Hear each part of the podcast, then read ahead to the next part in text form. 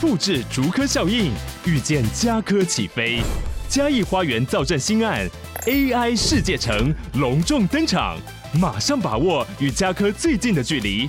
嘉义科学园区无人机产业聚落，华泰名品城打造高铁 Outlet，故宫南院、长庚医院县府生活圈，AI 世界城二到三房抢先预约，零五三七一七五五五。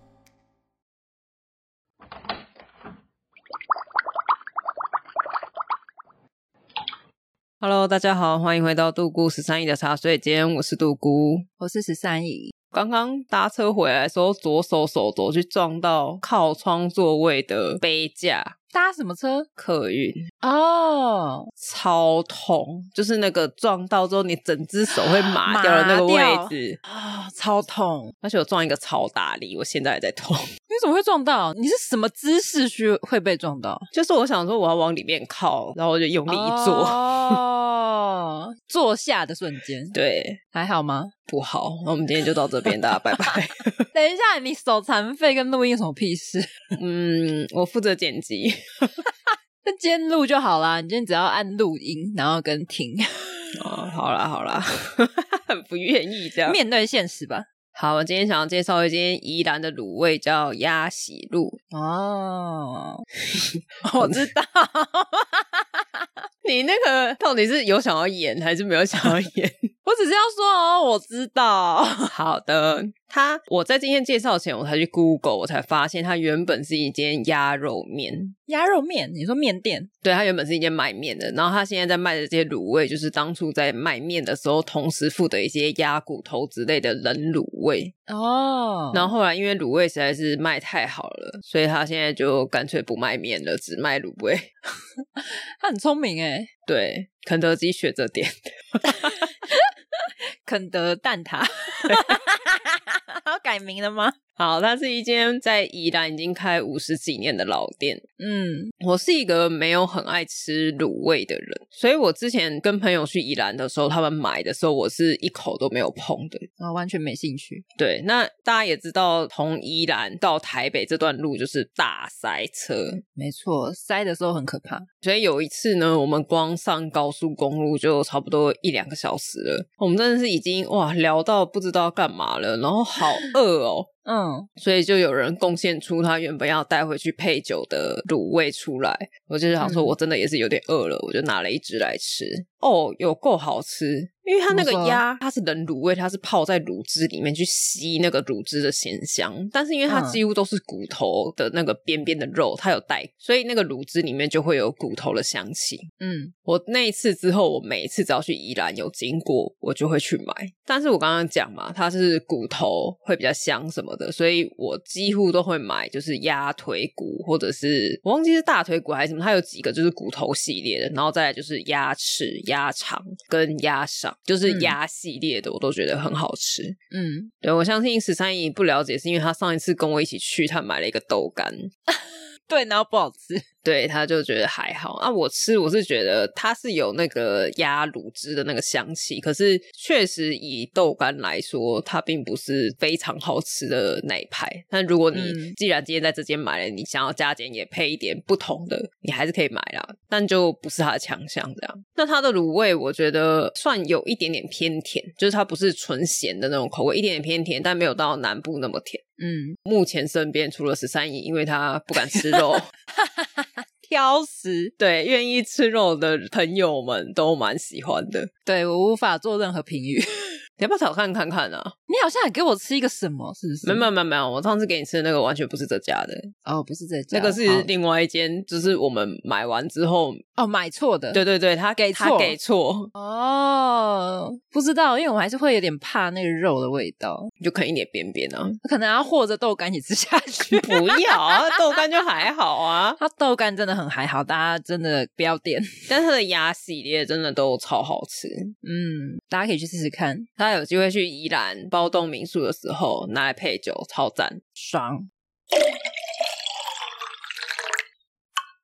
我今天要用录音的时候啊，来假公济私一下，我要来 梳理一下我家人类对于补给来说的地位。为什么？你有这个疑惑是不是？ 没有没有疑惑，我只是想要分享给大家，就是分析给大家听。 好好好，我只是想要浪费大家时间， 可以来吧。不要这样嘛！里面有一些补给很有趣的故事。好，那为什么是补给呢？因为彩彩的话，基本上只要是有给他食物的人，他就觉得你棒棒。可以理解。对，因为他毕竟智商又不太高，所以呢，我来区分一下，就是人类的地位，我是这样子分的，我会拉一条线，左边就是最棒，中间就是一般般，右边就是讨厌，诶，不是讨厌啦，就是不喜欢。那我最棒的那一边呢，我的评测的规则的话，我会以他喜欢你，然后他会主动来找你，或是来讨好你，可以理解，中间就是无感，就是我对你没有喜欢，也没有不喜欢，但就是各过各的无感。嗯，然后最右边的话，会攻击他，因为毕竟是同样家的人，就是我们家没有人让我家的猫会讨厌，所以我的右边的话，我是归类为还不错，你还 OK，但是我会想要指使你， 然后的确会动手打你，然后会咬你，但是我会想要指使你，把你当工具人的意思， 但你们听得懂吗？ 听不懂吗？但他如何指使你？我后面会一一来解释。首先就是我会分一到五名，因为我家就五个人。好，首先我讲的第一名，我不讲自己也说不过去嘛，毕竟这两只猫是我带回来的，我养的嘛，你这个没有私心成分在里面吗？完全没有。我觉得他们很爱我。嗯，你是想吐槽我？你忍住了。我们为了录音的顺畅，我们收起一些我们发自内心的言语。好，那你先等我讲完，你再最后做一个就是比较公平的说法，这样子。好，好首先呢，因为毕竟他们的生活，比如说你要给饲料、清猫砂这种都是我嘛，然后晚上又一起睡觉，都在我房间。他除了好的以外，像他生病看医生也是我带，然后脏了要洗澡也都是我，所以生活起居全部都是我负责。他们又跟我一起睡，然后又跟我撒娇，然后我又是像妈妈一样，所以他们应该是对我又爱又尊敬吧。 这样听起来你应该是三呢、不是，我一定是第一个。你是三呢、因为他们不喜欢的事情你也会做啊。可是他们还是会爱我啊，他们会来主主动来讨好我。你先听我讲，因为那个三是另外一种，他们不会像对待那种就是吓人的感觉对待我这样。因为有求于你。对，而且他知道我可以治得了他，嗯，好，对，因为我是可以制服他们的人。好，假设我是第一个人好了，是第一名，那再来第二名，你猜是谁？我怎么知道？ 我跟你家的关系没有那么熟哎、 你猜嘛，就是 以我家人格特质嘛，家人的人格特质。哦我没办法，因为我现在比较熟的就是你嘛，然后再来就是你姐夫， 再来就是你侄女，最后是你姐，然后是你妈，还有你爸。这样我要怎么猜？你是听众哟。我觉得听众应该跟我差不多想法吧。大家最了解可能姐夫高于我， 大家可能不知道我是谁，知道吧？你分享这么多集你的故事，但重点是十三姨的姐夫哦，十三姨的姐夫知道知道这么红就对了。哦，我要疯了，真的是。 好，我要讲了，讲那么多。第二名就是我家最喜欢跟小动物、小生物对话的人，我妈。怎么说？我妈超级爱跟猫对话的，就是而且她会讲一些非常没有意义的话，例如，那些话就是杜姑之前说过，如果在交友软体上面对你讲出这种话的人，你觉得可能会下一秒就封锁他，或是就不理他了。等一下，等一下，我有在节目上讲过这件事，是不是？哎，我忘了诶，你没有讲过吗？ 我没有在节目上讲过吧？哦，你没有在节目上讲过是不是？啊，我们之后开一个交友再讲一下好了。 哦，对对对，因为杜姑有分析，她有对交友精密的分析。就是某一些对话一出来，我就会跳过的人。没错，没错。我举例哈，我妈会跟猫讲的话就是：“你在干嘛？啊在这里干嘛？啊你在看什么？你要去哪里啊？吃饭了吗？”猫吃饭了吗？确定是在跟猫对话吗？ 不是在跟你，不是，因为我们通常我家啦，就是如果我今天出现在客厅，我会说你吃饭了没有？通常会是我爸或是我妈说吃了， 但是那是代打哦。哦，没有诶、我妈就只是路过，然后看到他站在那边，然后就会问他。他不是希望你回答吗？没有，我没有回答诶、欸 你这个人怎么这么没礼貌啊？是啊，他在问我是不是？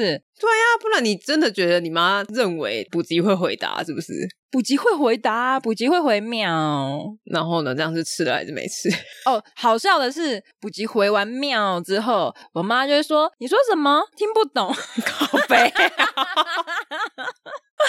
整个疑惑，我就想说，我妈就会说听不懂你说什么，然后我就在旁边说，她讲了，她已经讲了。我妈说，可是就听不懂她在说什么啊、你要干嘛？ 那你问屁？ 因为你前面在问说你在干嘛，她回答了，然后结果你又说你说什么，我听不懂。 好，还蛮有趣的啦。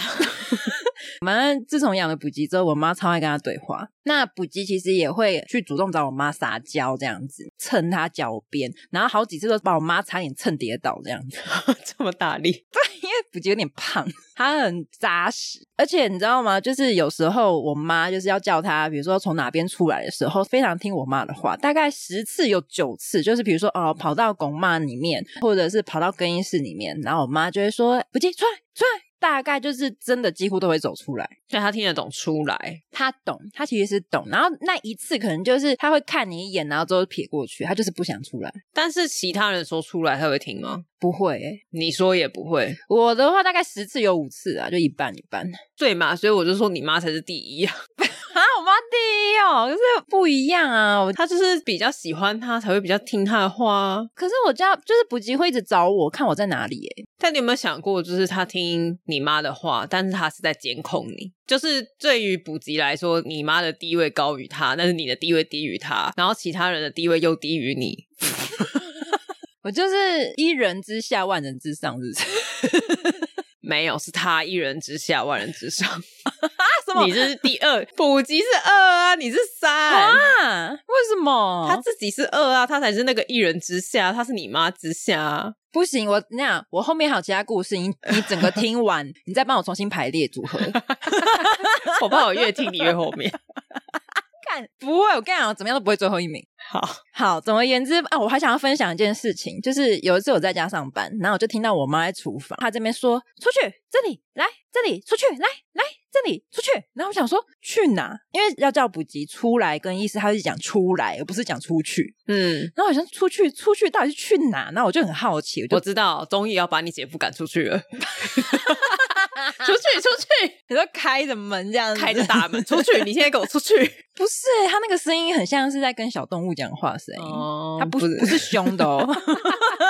我误会了，是不是？不是凶的语气，就是差不多我刚刚讲的 剧情不如我所想跟姐夫讲话语气应该不是这样吧？ 哦，出去应该是这样吧？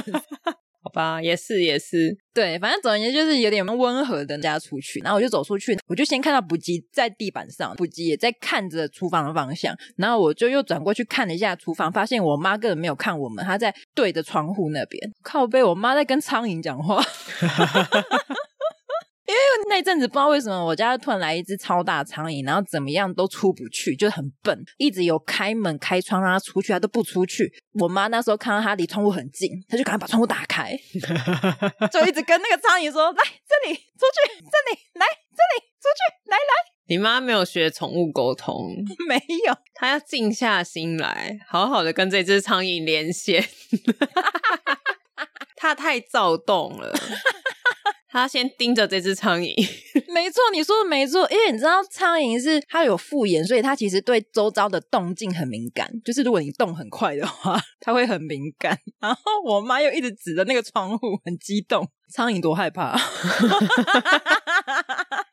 她说我要去哪？我要去哪？她在做这件事的时候，厨房门有关起来吗？呃，她有开窗，就是厨房的窗户，但是门没有关，所以如果苍蝇一飞，有可能它又往里面冲了。就她会去到我们家各个角落。妈妈呀， 怎样啦？做事要先稍微思考一下。啊她就觉得离窗户很近，应该打开窗，她就自己出去了嘛。谁知道那苍蝇那么笨， 我这故事我不太确定到底本人是谁。好，反正就是我妈真的是很爱跟这些小动物们说话。再来，我要讲第三名。我刚讲完了，就是先等我分析完之后，你再帮我排列吼。我怕你一直很想讲，不然我先离线好了， 我先把麦克风关掉。不然你会忍不住想吐槽我。对， 第三名，我真的不得不说，就是大家很熟悉的那一位。他还没有绰号是不是啊？哎，他叫什么？ 先叫他曾凡好了。曾凡是不是？ 好，就是我就用代号喽，就是我用曾凡， 这样大家听得懂吗？姐夫从现在开始就叫曾凡，好，大家熟悉一下哈。曾凡呢，因为毕竟他大概也是八九年前来我们家的，来台湾的。然后补习是大概七年多前，他那时候刚好正在上语言学校。你在上课的话，基本上因为你除了上课以外，没事的话都会在家嘛，所以你在家时间很长。然后那时候补习刚来的时候是一个月，那一个月的小猫咪其实就是在熟悉环境，然后对，他那时候跟我姐夫超级好。就甜蜜期啊。没错，因为你全部的人都不在家，就只有他在家。你又是小猫咪，然后你又陌生环境，所以那时候他他们两个的感情非常之好。他没有没有曾经一度误以为姐夫才是他主人，不，嗯 嗯，姐夫只负责玩，曾凡只负责玩，对，哎你刚刚他不负责喂养，所以他他还是会知道说哦，吃的还是要找你。对，因为毕竟晚上都还是会去我的房间跟我睡觉，就是嗯并不是说让他随便跑，对啊，哦，所以他是一个好玩的玩伴，对，就是会陪伴他这样子，就大家都不在的时候，然后你可以陪他，然后玩玩逗猫棒什么的。好，反正他们那时候的感情就在那时候建立起来，所以那时候因为毕竟是小时候，所以感情蛮坚固的。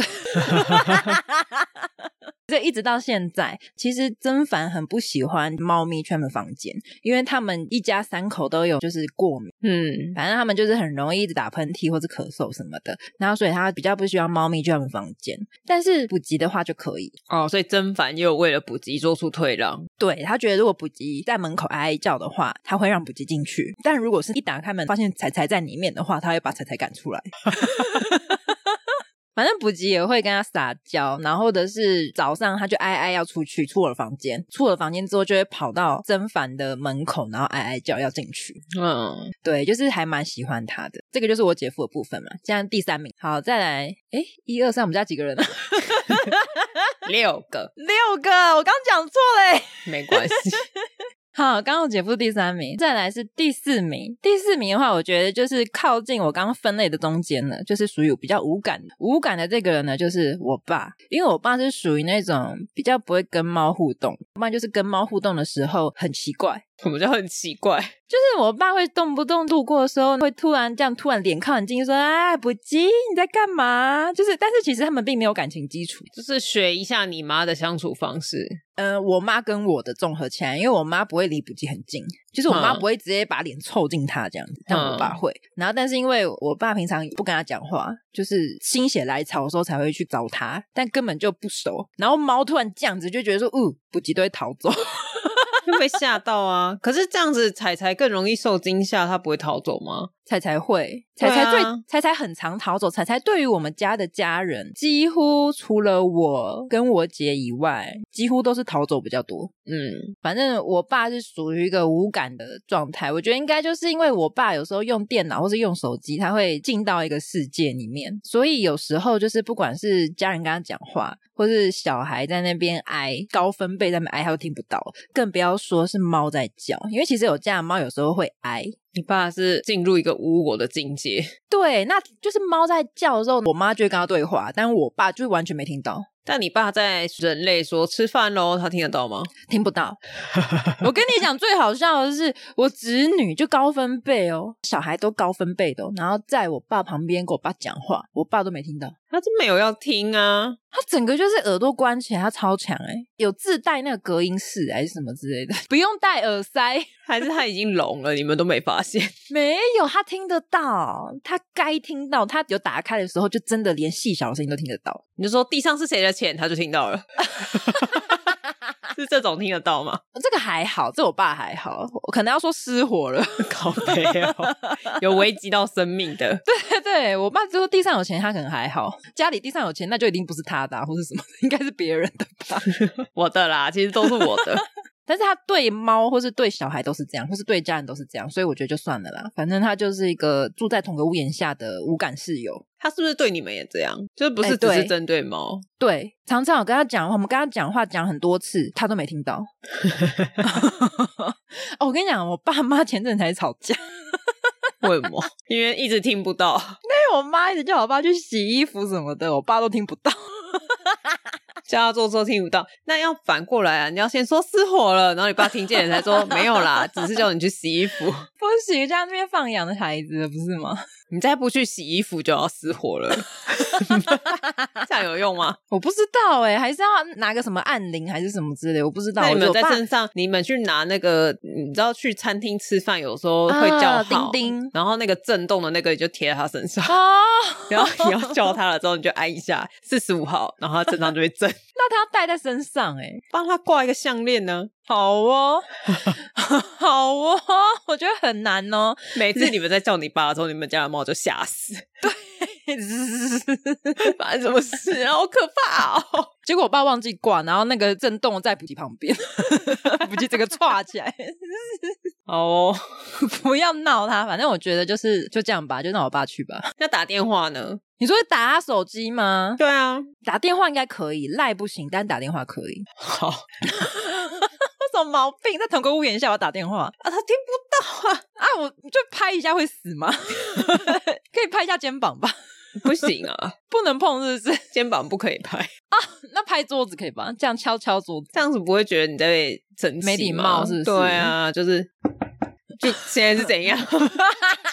哎、好像是哎、这个动作让人有点不爽。对啊，你就一直听不到，然后你就坐过去，然后你就会想说干嘛啦？不能好好讲话吗？啊，确实好好讲话你就听不到。 那你觉得最佳的办法就是打电话是吗？对啊，哦他就会想说，嗯，怎么会同一个屋檐下你还打给我？不会，但我爸就觉得说干什么，为什么不直接讲？哦因为你听不到啊。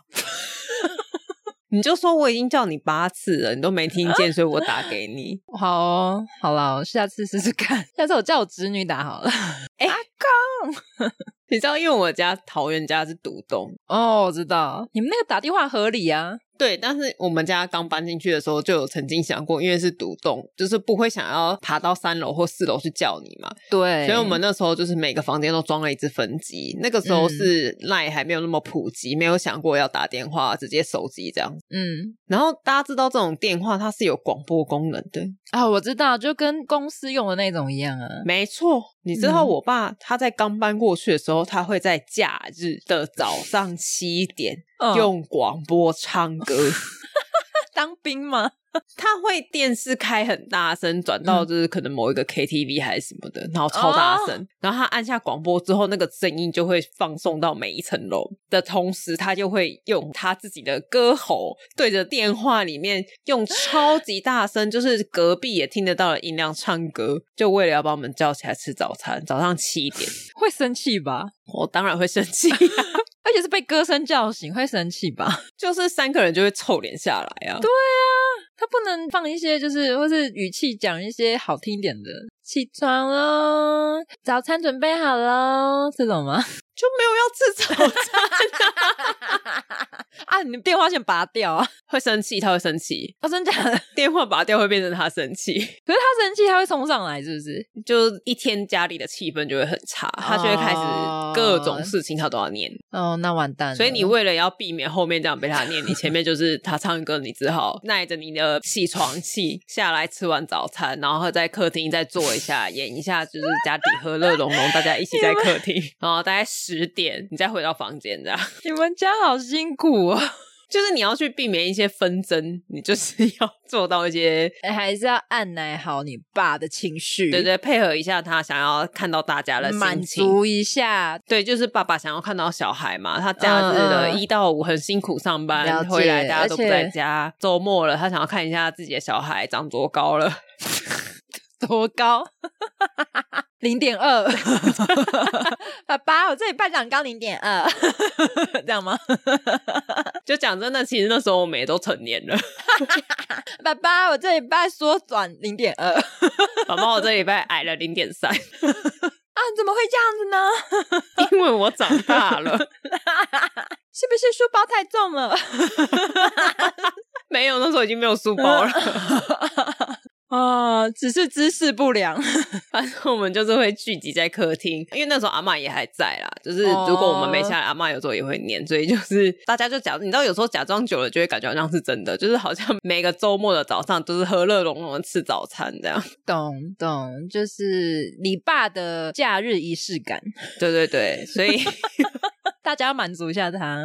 对，也不难，好不好？嗯，对了，就是就你说的，为了一整天的气氛着想，哦对对对这个是小事。 所以你就不要用敲桌子的方式去叫你爸， 电话尝试一下，我觉得可以了。好，我学起来，我笔记， 下次用了再跟大家讲一下我的心得。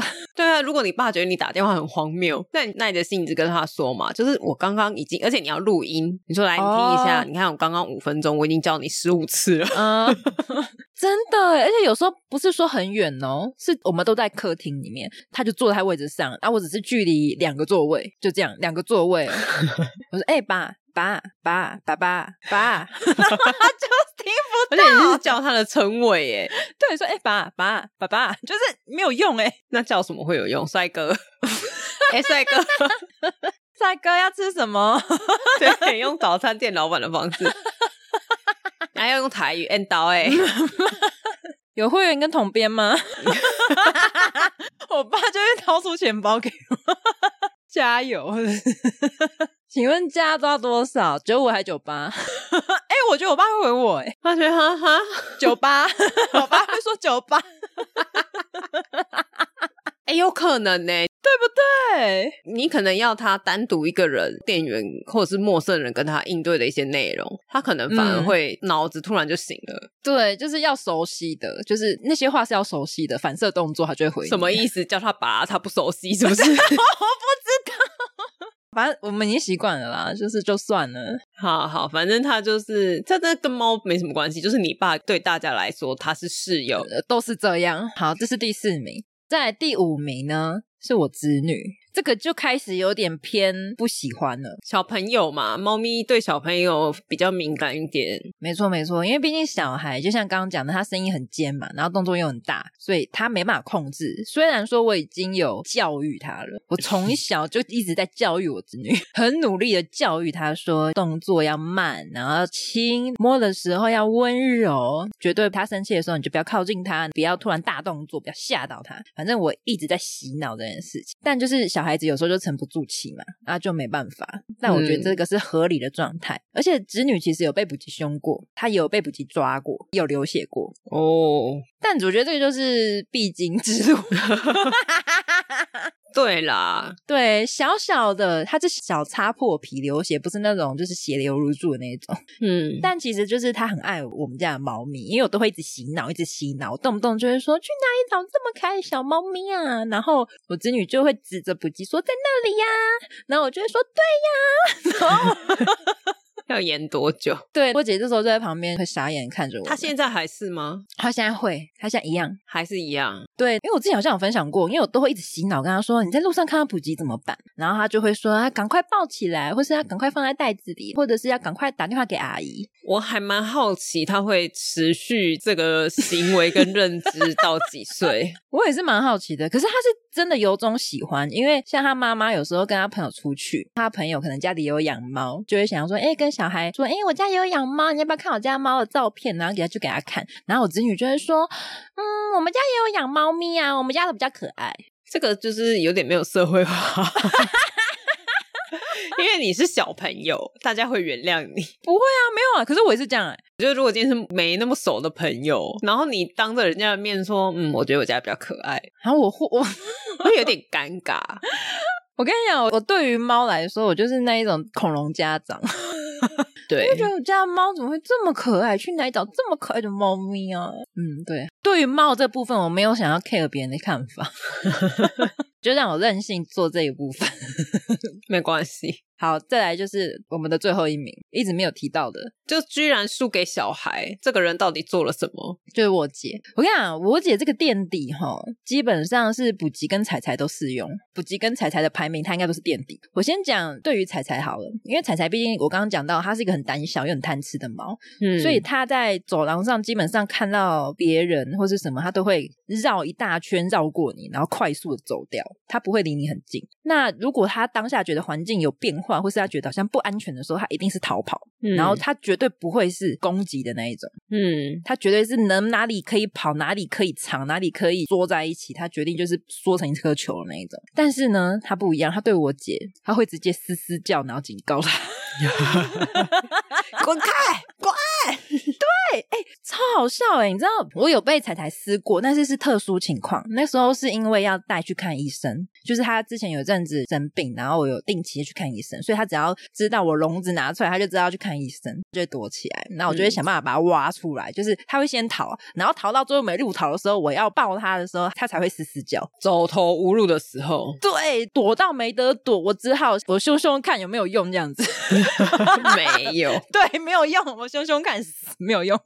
反正我只有在那时候看过彩彩撕哦，就是我只有听我姐讲，我都没有现场看到，因为我都不在。有一次是比如说彩彩在床上趴着，她还没有睡觉，她眼睛瞪大大，然后我姐只是要去同一张床上拿旁边的衣服，而且离有点远哦，不是说在她的正旁边，是有一点远的衣服。然后我姐就这样抽了一件衣服起来，怎么没有很近？然后彩彩就对着我姐 我姐想说傻眼，想说我又没干嘛，我没有怎么样，而且她动作很轻，反正彩彩就是就撕她，她就跑来跟我抱怨，你姐没有曾经做过任何对猫不友善的事情，没有，完全没有。而且我姐我不在家的时候，或是我来不及的时候，还是我姐喂彩彩罐头。彩彩有时候也会找我姐撒娇，但是我不知道，你就可以感受到说她有一种不把你放在眼里的感觉。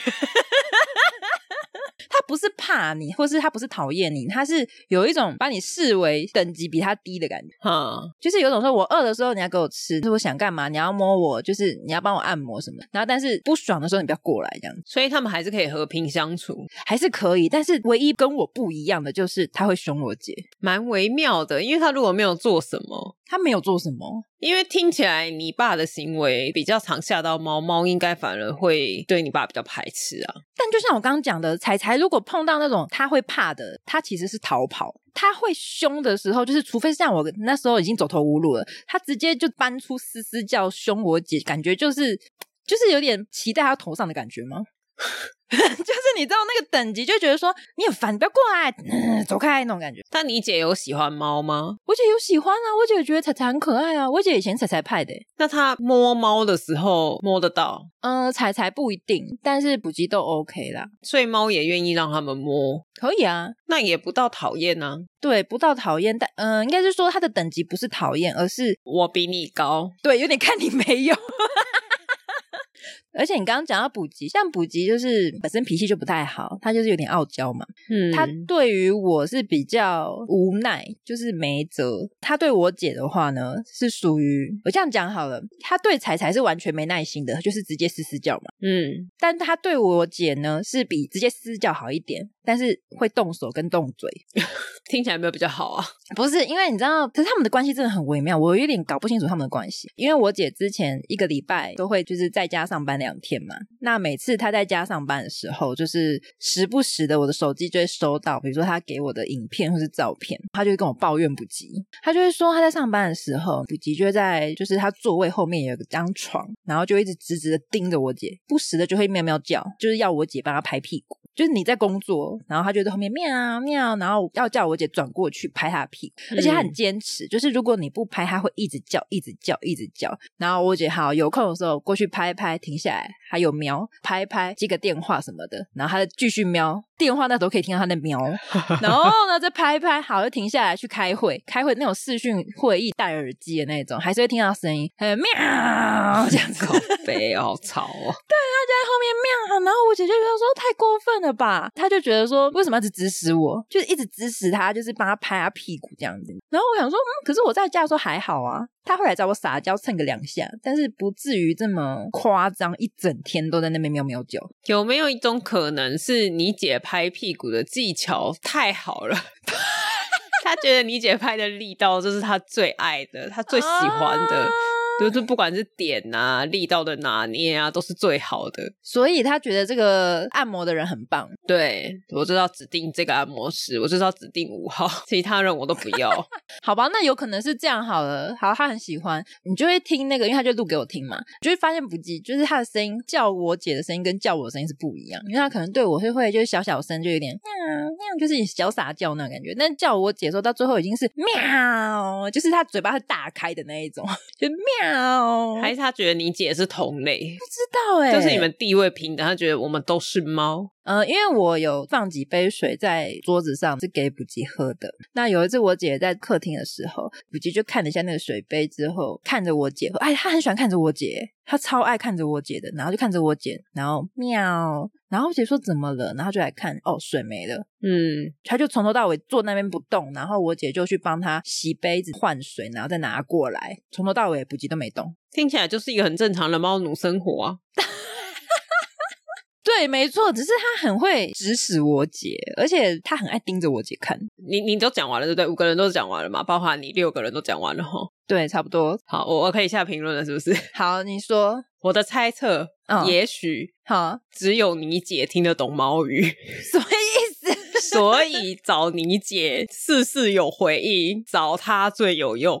哦，有帮他解决到问题。对对对对对，所以她不一定是最不喜欢你姐，但是因为她觉得你听得懂，你应该要懂我、怎么会做出一些会吓到我的事情，所以我凶你。哦，嗯有没有可能哦，因为你 们他们都不放希望，他们觉得你们都听不懂，就是你吓到我了，我讲了也没用，你们每次讲哦讲不听，我已经回了，你还在那边、啊、听不懂啊，那是我妈。对，所以对他们来说，哦，就找你们没什么用啊。那所以我是第几名？我这样听一听，应该是你爸是最后一名， 你爸，然后再来是你子女，这个是毋庸置疑，你子女绝对是排不了前几名的。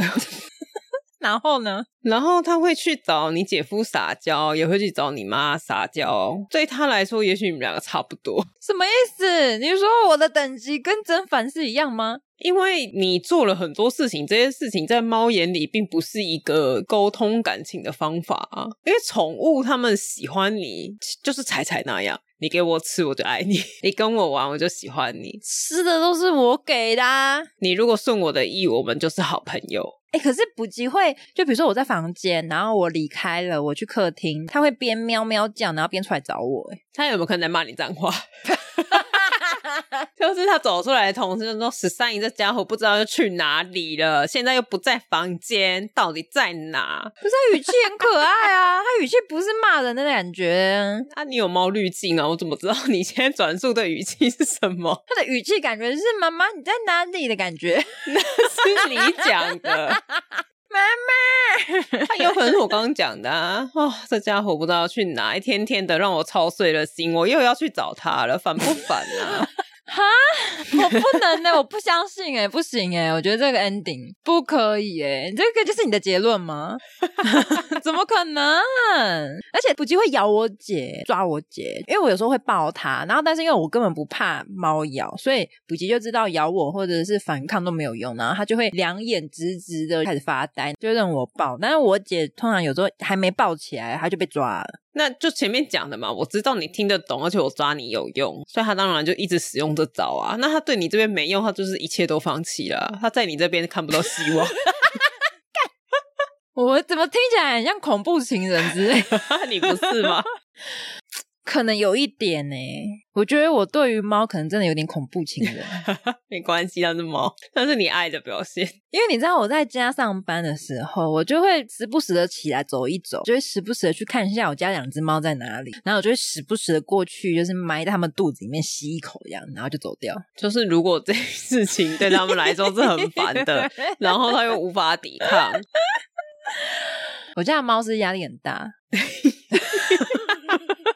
根据我过去连线的结果，他们是没有啦，还没有，但是就是有一些无奈，哦真的哦、就是他们，你问他一些事情的时候，他就会觉得啊，这件事情就这样啊的那种，我不知道怎么讲哎、你知道这些事情就是你知道他已经，我我刚很想用人来当举例，但我又觉得不太好。你说好，我以职场来说好了。 好，你每次只要知道主管今天在做什么事情的时候，一定会有一件你觉得不开心的事情落在你头上。嗯，就是这已经行之有年了，每次只要遇到类似的状况，他就是这样。那你不管怎么反应，他就是这样。你最后就是会放弃抵抗，你不会再去说主管可是谁很闲，主管可是我很忙哎、主管但是这怎么样？然后权衡利弊之后，他怎么样？他这件事情就是要丢给你。久了之后，这件事情丢给你，只会说好，你什么时候要？所以结论就是我是恐怖的主管，没有，就是他放弃抵抗了，就是这是你们相处的模式。我要哭了啦！不是，这是好事啊，就是你们磨合出来的结果啊，总不会就是你一直这样子磨合，你每一次抱他，他抓伤你，你不怕他还是一直抓，然后你们两个一直在这种过程，那两边都很累啊。 然后一个硬咬，一个硬抓，，对，那他现在他也喜欢你们，那有些事情他也做退让，但他就无奈这样， 听起来没有比较好啊。没有吗？哦，我是蛮开心的啦。 但是人跟人之间也是这样啊，就是如果我今天要跟十三姨做朋友，那十三姨如果有一些小缺点，就是不影响友情的小缺点啊哈也许我会小小的觉得说，哎呀，怎么会这样？但是就算啦，就是你知道这件事情就算了。就算了是不是但如果又讲到这件事情，我当然还是会觉得说，对啦，但没关系，就是你懂那种感觉吗？ 我不是个好妈妈吗？ 但这个也是因为我喜欢你，所以我愿意去做退让啊。如果我今天不要，我就会为了这件事情，我就觉得哦，我不想再跟这个人相处了你。觉得坚持下去，你就会继续抓，继续咬。对，啊，所以他知道你爱他，他也爱你，嗯所以有一些他觉得我实在是没有很喜欢，但就算了。啊，辛苦我家的 猫了，谢谢你们的忍受。 节目最后我要忏悔，是不是？ 不用不用， 啊，那我最后想要讲一个，就是前面讲了一些关于养宠物的很疗愈，啊，很疗愈吧，很有趣吧。 人家讲到最后，跟我想象的不太一样。你自己有疗愈啊， 对你来说有疗愈， 对你家的猫没有。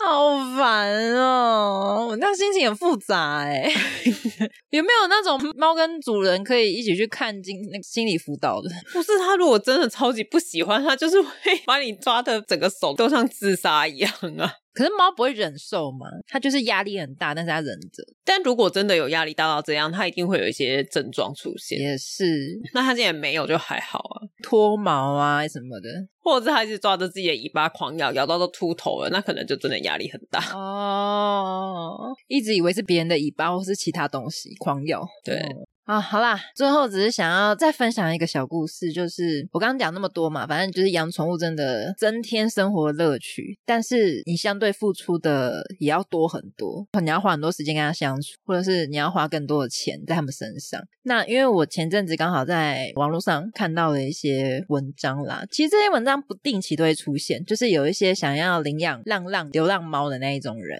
然后他可能就会开始抱怨，比如说中途啊，就说哦中途很严苛啊，很刁难，问很多啊，什么家庭背景跟谁住啊，然后还要家访啊，做什么防护啊，窗户又要做什么隐形铁窗啊，就是管很多，反正就是类似这种抱怨文。甚至有一些他会在意你怎么喂食，这的确是蛮 detail 的啦，但有时候只是问问，他并没有说一定你要做哪一种。我觉得撇开那些，的确真的有怪怪的中途啦，因为我不能说一定没有，因为我觉得人都有怪怪的了，你的同事都有怪怪的了，你的嗯邻居都有怪怪的了。你是不是只是暗指我身边都是怪怪的人？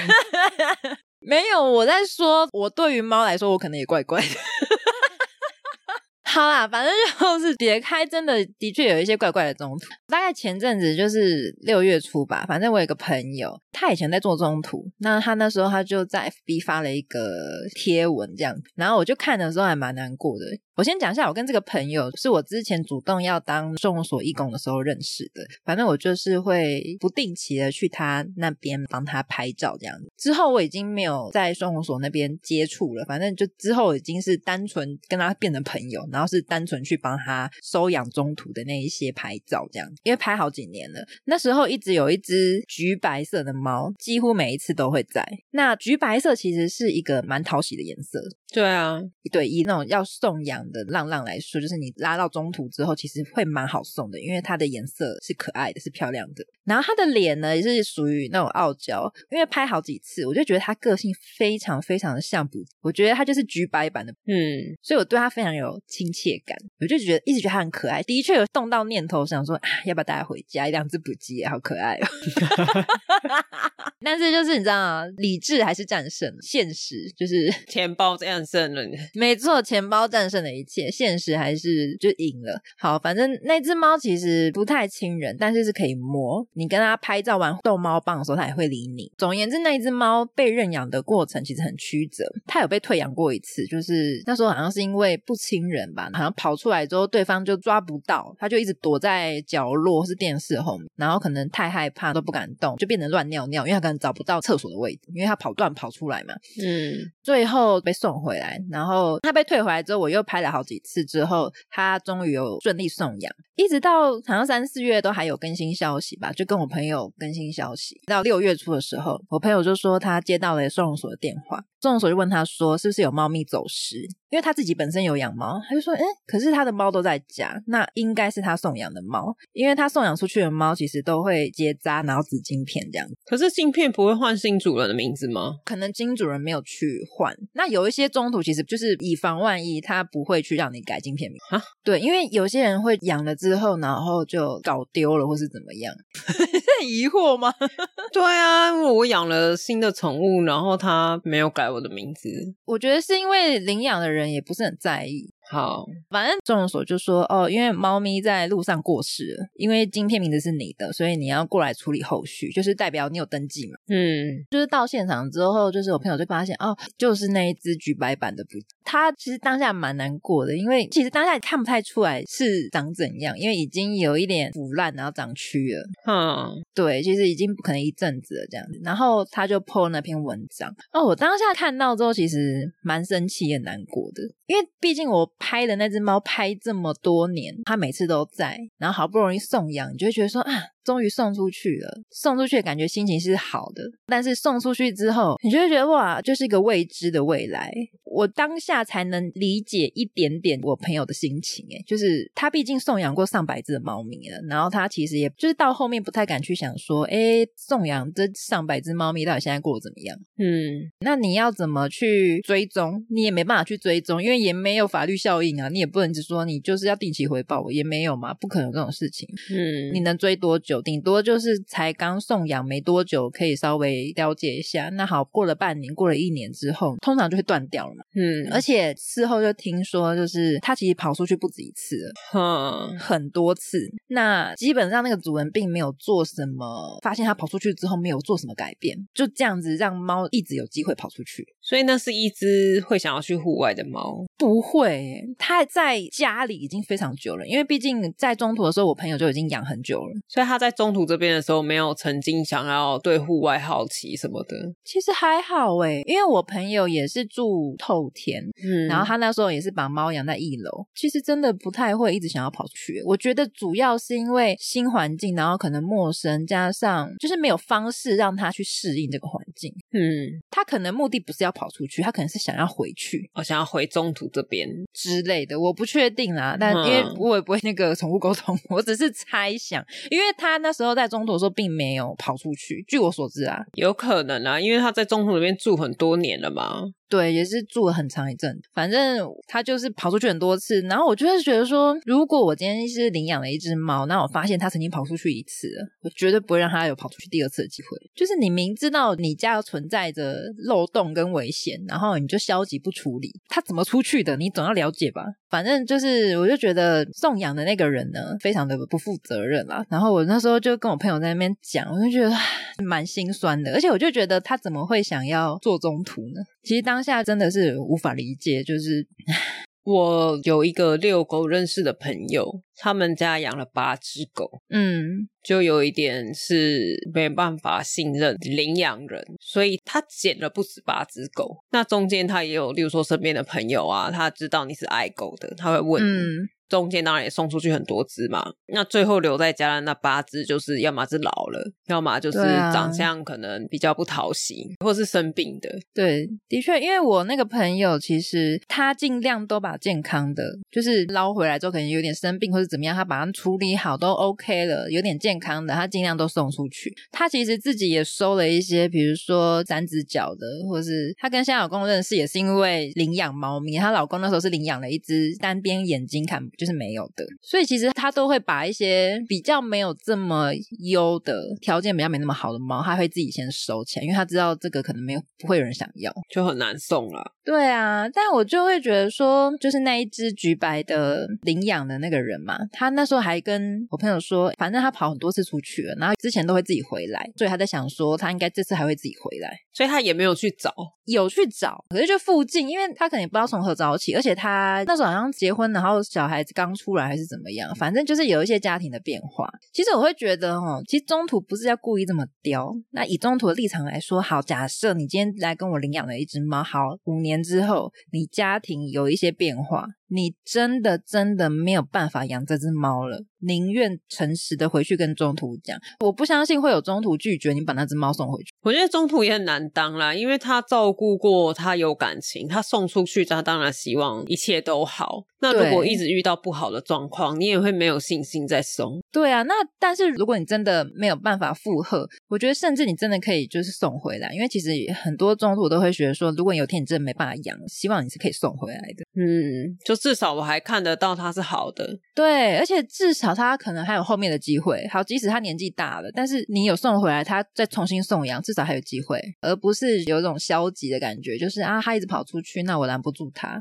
啊，就不见了啊，最后就被车撞了。可是他家漏洞那么多，猫跑得出去。你刚刚又说他什么家庭有新成员刚生小孩，那小孩也跑得出去、欸，但这个就是看有没有大人花心思啊，小孩绝对是有人顾啊。哦，阿猫就放在旁边这样。对啊，这个我也不知道怎么去评断。我并不是说有养小孩或者有小孩的家庭就不好，我不是要这样子讲，因为一定也是有一些照顾小孩跟照顾猫是一模一样的，或是这就是个案啊，对啊，我并不是想要攻击说有生小孩的或是怎样，但我就会觉得说你已经养，那你是不是至少以你的能力，你可以对他负责到什么样的程度？那如果你真的有一天你没办法负责的时候，其实你要么送养，要么联系你原本的中途，你可以再请他帮忙发送养文，都 OK。而不是就这样等着，然后啊，有一天好不见了，哦，好就算了。其实那这样真的看，真的是蛮难过的。可以理解啦，因为你们也是接触比较多嘛。而且我也是偶尔去拍照才看到他，我都觉得很难过了，何况是中途。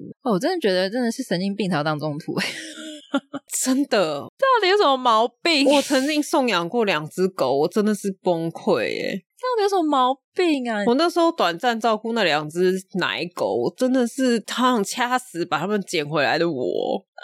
这脑子哪里撞到还是怎么样？那时候真的是哦，好痛苦哦！就是你不管是照顾，因为生病嘛，或者是它很嗯小，它需要三餐喂奶什么的，然后对在那边哭还是怎么样，最后送出去，你又会觉得说哇，好舍不得，然后你又会担心，又会什么，就各嗯种、没有一点，我觉得可以让你觉得说，好，当这件事情是有好处的，没有诶、欸我觉得心理负担超大。对啊，然后生理上的付出也超多。啊对呀、respect 这些中途，没错，我就是当下我才只能，我刚刚讲，我只能感受到一点点他的心情，这么一点点、一点点角角而已。因为毕竟他送养了上百只的猫，我想说，我这一点角角，我可能就没办法了，欸我的心态我就没办法去调试。我刚刚讲那个家里有八只的，他们就也没办法啊。我说你们这么爱狗什么的，你们就当中途什么？他说没有办法，他养了就会有感情。他如果他们要送都是那种很快，就是嗯确定，例如说哦，十三姨喜欢狗，十三姨现在的状况也可以养狗，然后问你，嗯你如果 OK，可能两个礼拜就送去你家了。对，的确都会先从身边认识或是信任的朋友。但他身边真的已经送到没有得送了，他连我都问过了。对啊，然后啊，只是要跟大家说，如果你真的觉得动物很可爱，你要养猫、养狗、养什么任何生物，你还是要负起责任，嗯，因为生物也不是说它的寿命只有两个月、一个月这样，但是以好几，有时候十几年，有些有到二十年的，真的要仔细想清楚。不然你就去养昆虫啊，昆虫有一些 就是几个月就没了， 蝉呐、 对你想要它再久也有点困难。呃，蝉有点吵。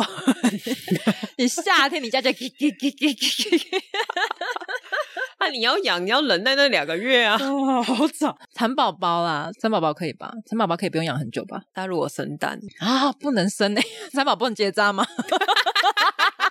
你可以隔开一只一 格那个鹅，它最后生命结束就不会生蛋 了。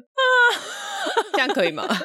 可以，哇，从哪里扎啊？破开我要怎么让它回去 啊？都死了，我不知道啊，要不然大家去养那个啦，手机下载 app 玩那个游戏的啦，电子的养那种啊猪什么的。对啊，什么农场啊，那哎、你讲到这个，我之前在刷短影片的时候，我看到一个很可怕的影片。什么他说，它是一个线上的养猪游戏，嗯然后你在养这个猪的时候，你真的就是花一点点钱，你就可以体验真实养猪。例如说，我帮这只猪呃买一袋饲料，我帮这只猪洗澡，我帮这只猪喂补给品，你就是全部从手机上操作。然后他在遥远的养猪场，他真的有一只猪，真的这样子照顾。然后你等到它变成大猪的时候，你可以按吃掉？换成猪肉，干，真假的？干，我那时候看到这个头皮发麻，我就想说，好恶哦，太真实了吧！超恶的欸、对，它就会换成，就是例如说，你好像你要金华火腿，或者是想 要三层猪肉，它就寄到你家。东坡肉已经料理好对了，，就是就会变成你玩这个养猪游戏的钱，它是真实换成猪肉这样。不太舒服哎、它就是一个商业模式，我没有去验证这个影片后面的那个游戏 app 是不是真的，但是我那时候看到这个影片的时候，我当下就是觉得说，哈啊哈，哈大家可以接受吗？应该是说，就算它那个火腿不是你养的那一只的，但是它这个连贯会让人家觉得对不太舒服。 对，就是我当然知道我吃猪肉，我吃鸡什么的，就是不用讲的多清高。但是你知道那个过程，因为你会陪伴他，可能好八个月好了。对你八个月你就会打开来看你的手机，说哇，他又长大了，哇，他今天就吃了补给品，哇，他今天看医生，医生称赞他很健康，那个过程，嗯、我个人是不行。 而且还会有取名字哦，所以我就觉得嗯，蛮微妙的啦，就是我我个人也是不太啊行。 我觉得自养跟宠物的养法还是不太一样。没错，好，我知道对有些人来说可能一样，但是哎、你刚刚那个游戏突然让我有想法、哎，就是如果小孩可以这样养还不错。就是我前面是线上 app 虚拟的养，养完最后总是说我的小孩要一个医生哦，我就会有一个医生小孩。就是前面都是虚拟的，换尿布啊，喝奶奶，就是用手机操作，然后等到最后十五岁的时候，没有就业， 好肥。 就业我才选医生。那你还可以帮他选职业，我希望他可以念宠物专业。就是我直接选那个职业，然后选好之后，就隔天就会有一个成人，然后送到你对 家。就是他已经在赚钱了啊！啊不行，不行吗？在这里抓起来，十三姨，我给你他家地址，他家在。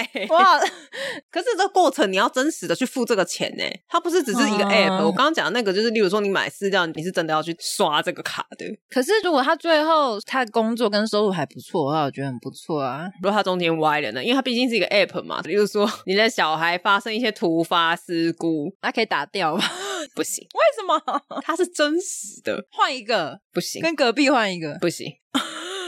你可以按换成猪肉啊！可以换猪肉， 太地狱了吧！那我会选择换猪肉，如果它歪掉的话， 我可以给你啊，谢谢你哦， 我觉得不 错。没有。你有没有想过，有可能你爸妈在养你的某一个瞬间，也是觉得换成猪肉好像也不错， 但因为他没有这个按钮，就这样过了。你现在就在这边录 podcast，说不定换成鸡蛋而已、啊。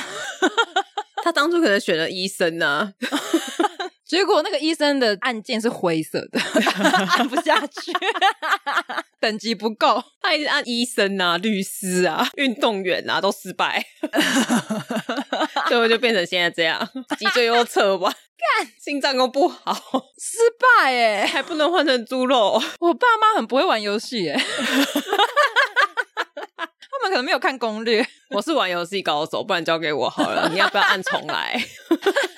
我从来我会直接被推到火堆里面去扫，重来是从哪里来啊？我不知道。从你爸妈那边重来，还是爸妈重 新配对也重来？我帮你配一个高富帅的爸爸，他可能你要看那个基因的数值，就是你要点那个人物，然后它就会有介绍那个基因 好累哦，强项这样子。听不见不要。哦，肚子好痛， 我觉得可以。 好啦，那我们一阵 胡闹之后，我们要来回复留言。这是在 First Story 留言的，他叫 D K，他说非常喜欢这种闲聊的话题跟节奏。虽然不知道为什么要叫阿嬷第一品牌，但我觉得阿嬷听到内容应该会生气气。为什么？感谢你们陪伴我的通勤时间，为什么阿妈会生气？阿妈会生气吗？阿妈可能对于你要把孙女换成 猪肉这一点，真的会生气。那如果换成她的金牙齿，应该可以吧？ 这位 D K 朋友，我也不知道为什么当初我们 突然有一句叫“阿嬷第一品牌”，这好像是十三姨随口。就是好像讲给你阿妈听嘛，反正阿妈在家也没事。 阿妈无聊，十三姨的逻辑就是这样，我我是不太懂了，但我那时候觉得很好 笑。不是，我是想要告诉大家，你要多关心家里的阿嬷、阿公这样子长辈，然后你有什么新鲜的玩意儿 要推荐给阿嬷，你要叫阿嬷听 podcast 潮、哦，哦，好，大家这样懂了哈。你可以不要这么敷衍， 我不然我要说什么？不能捧场一下。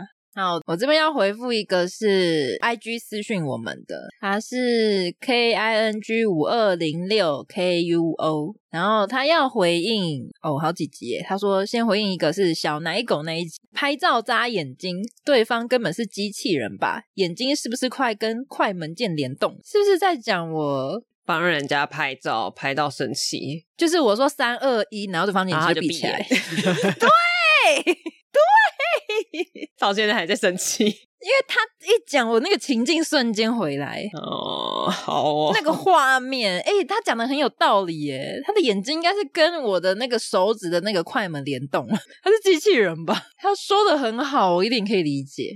好，再来第二个是回应寸头平头那一集，他说感觉粉丝见面会好像可以盖各自推荐的茶点一起吃，一起讨论。大家有想要一起吃吗？ 一起吃吗？所以是各吃各的，还是什么？这样不是很奇怪吗？我这样子要准备多少份？啊 大家可以一人一道菜吗？靠背哦。哎、我理解你的顾虑了。我一开始没有想到这件事、哎，就是如果今天现场有，我们不要抓太多，二十个人就好了。所以大家都要带所有的点心二十份，是这个意思吗？二十很多，二十就两桌哎。有点多，这样会浪费食物。 对啊，还是我们走那种就是邻居聚会的那种，就一人一菜一样。 好麻烦哦！就我们， 我超讨厌一人一菜这件事情、哎，超讨厌。但就是很多聚会都是这样，一人一菜。 但一人一菜就很容易没有沟通好，就会有八道样菜啊。 或是都准备喝的， 对啊，都是甜点。 对呀、啊，说大家都说、哦那我买肯德基蛋挞，啊八个人都买肯德基蛋挞。 好饱，我不喜欢一人一菜，我就觉得不能讲好吗？比如说十三姨负责带饮料，杜姑哦负责带炸鸡，也可以啊，也可以啊，分配好啊，就是主食啊，然后甜点啊，开胃菜啊，沙拉之类的。不是啊，不是重点是， 真的有人会来参加吗？我们现在我们刚刚在讨论聚会，那现在在讲粉丝见面会，啊我们有要办吗？我们要为什么要讨论这件事情？我们又没有要办， 重点是没有人啊，你要办了才要讨论，就是要做什么啊？真的哎，我觉得光我们直播都就是有一下没下， 哎哎哎，不要大大家什么万人呼应，然后一人到场，连我们自己都没到场，哎哎，这可以吗？ 大家到了，就在桌子上有一张纸签到一下，那就可以走了，就可以走了，是不是？对，就可以 走了所以是一签到个不一定会见到的见面会。啊！不是见面会，是签到会，哦，好啊，那可以啊，可以吧？签到会签到会我可以，我也可以，因为没有规定几点啊。没有，就是只要那张纸没有被保洁阿姨扫走，可以带钱吗？阿姨会生气。 什么东西呀、啊？什么乐色啊，什么色空白的，没有人，带回去给我孙子画 画，整张纸洁白无瑕。哎呦， 也不错啦，保洁阿姨蛮开心的。赚到一张纸，好了，不要闹大家， 谁在闹？叫我们开粉丝见面会的啊。哦，很难呢，要我们出门。哎、我说实在，我昨天突然突发奇想，就是晚上的时候十点多去全家帮我妈买个东西，然后顺便我在外面跑了几圈、嗯跑步，哇，你好认真哦，你好棒哦。结果跑完之后，我今天腿好痛。废话，你没事跑个屁，你走路就算了，你突然跑一定会痛的啊！好痛哦！不要动了。你看， 先从走路开始，我们不要太难，好不好？ 啊，走路都有困难，走路这么困难是什么？你 不是已经走到楼下了吗？我就觉得难得出门，要把这个礼拜应该要出门走的量都要走完，所以就跑一下。 把你妈电话给我， 为什么？ 我要叫她三不五时差遣你出去。不要，呃我真是你的好朋友，嗯不要，快点啦！ 现在在录什么？ 什么东西？好了，我们最近应该会恢复直播吧？ 就是密切关注我们的 IG，要多密切。就是因为不定期，我没有办法说就是一定有一个固定的 时间。因为前一阵子就真的蛮忙的，而且其实我最近也就是有点爆炸， 哦，对啊，还是得先养家糊口，养我家那两只口。啊好，反正我们就尽量会出现在礼拜四，至于是哪一个礼拜四，就是要密切关注 IG。那 你可以礼拜四早上看一下我们线动有没有通知，这样，对，好任性哦，这两个人。不然怎么办嘛？我们要不然度 姑用那个连线的方式，没有，哦我要跟谁连线啊？大家把照片传来哈。 我想参加直播，先传照片，是这样吗？ 我们会再通知你。 请问怎么通知？心电感应的方式。对你需要有一段时间静下心来，对，你要感受。 好，那我们这集就在这个胡闹之中 要结束了。好，希望没有浪费大家时间。 那喜欢我们的朋友可以给我们一个五星评论，或是点资讯栏连接留言问问题都可以，我们就会在节目上有可能回答你。对，或是你也可以到 IG 或 FB 来分享你的想法给我们。没错，大家拜拜。拜拜。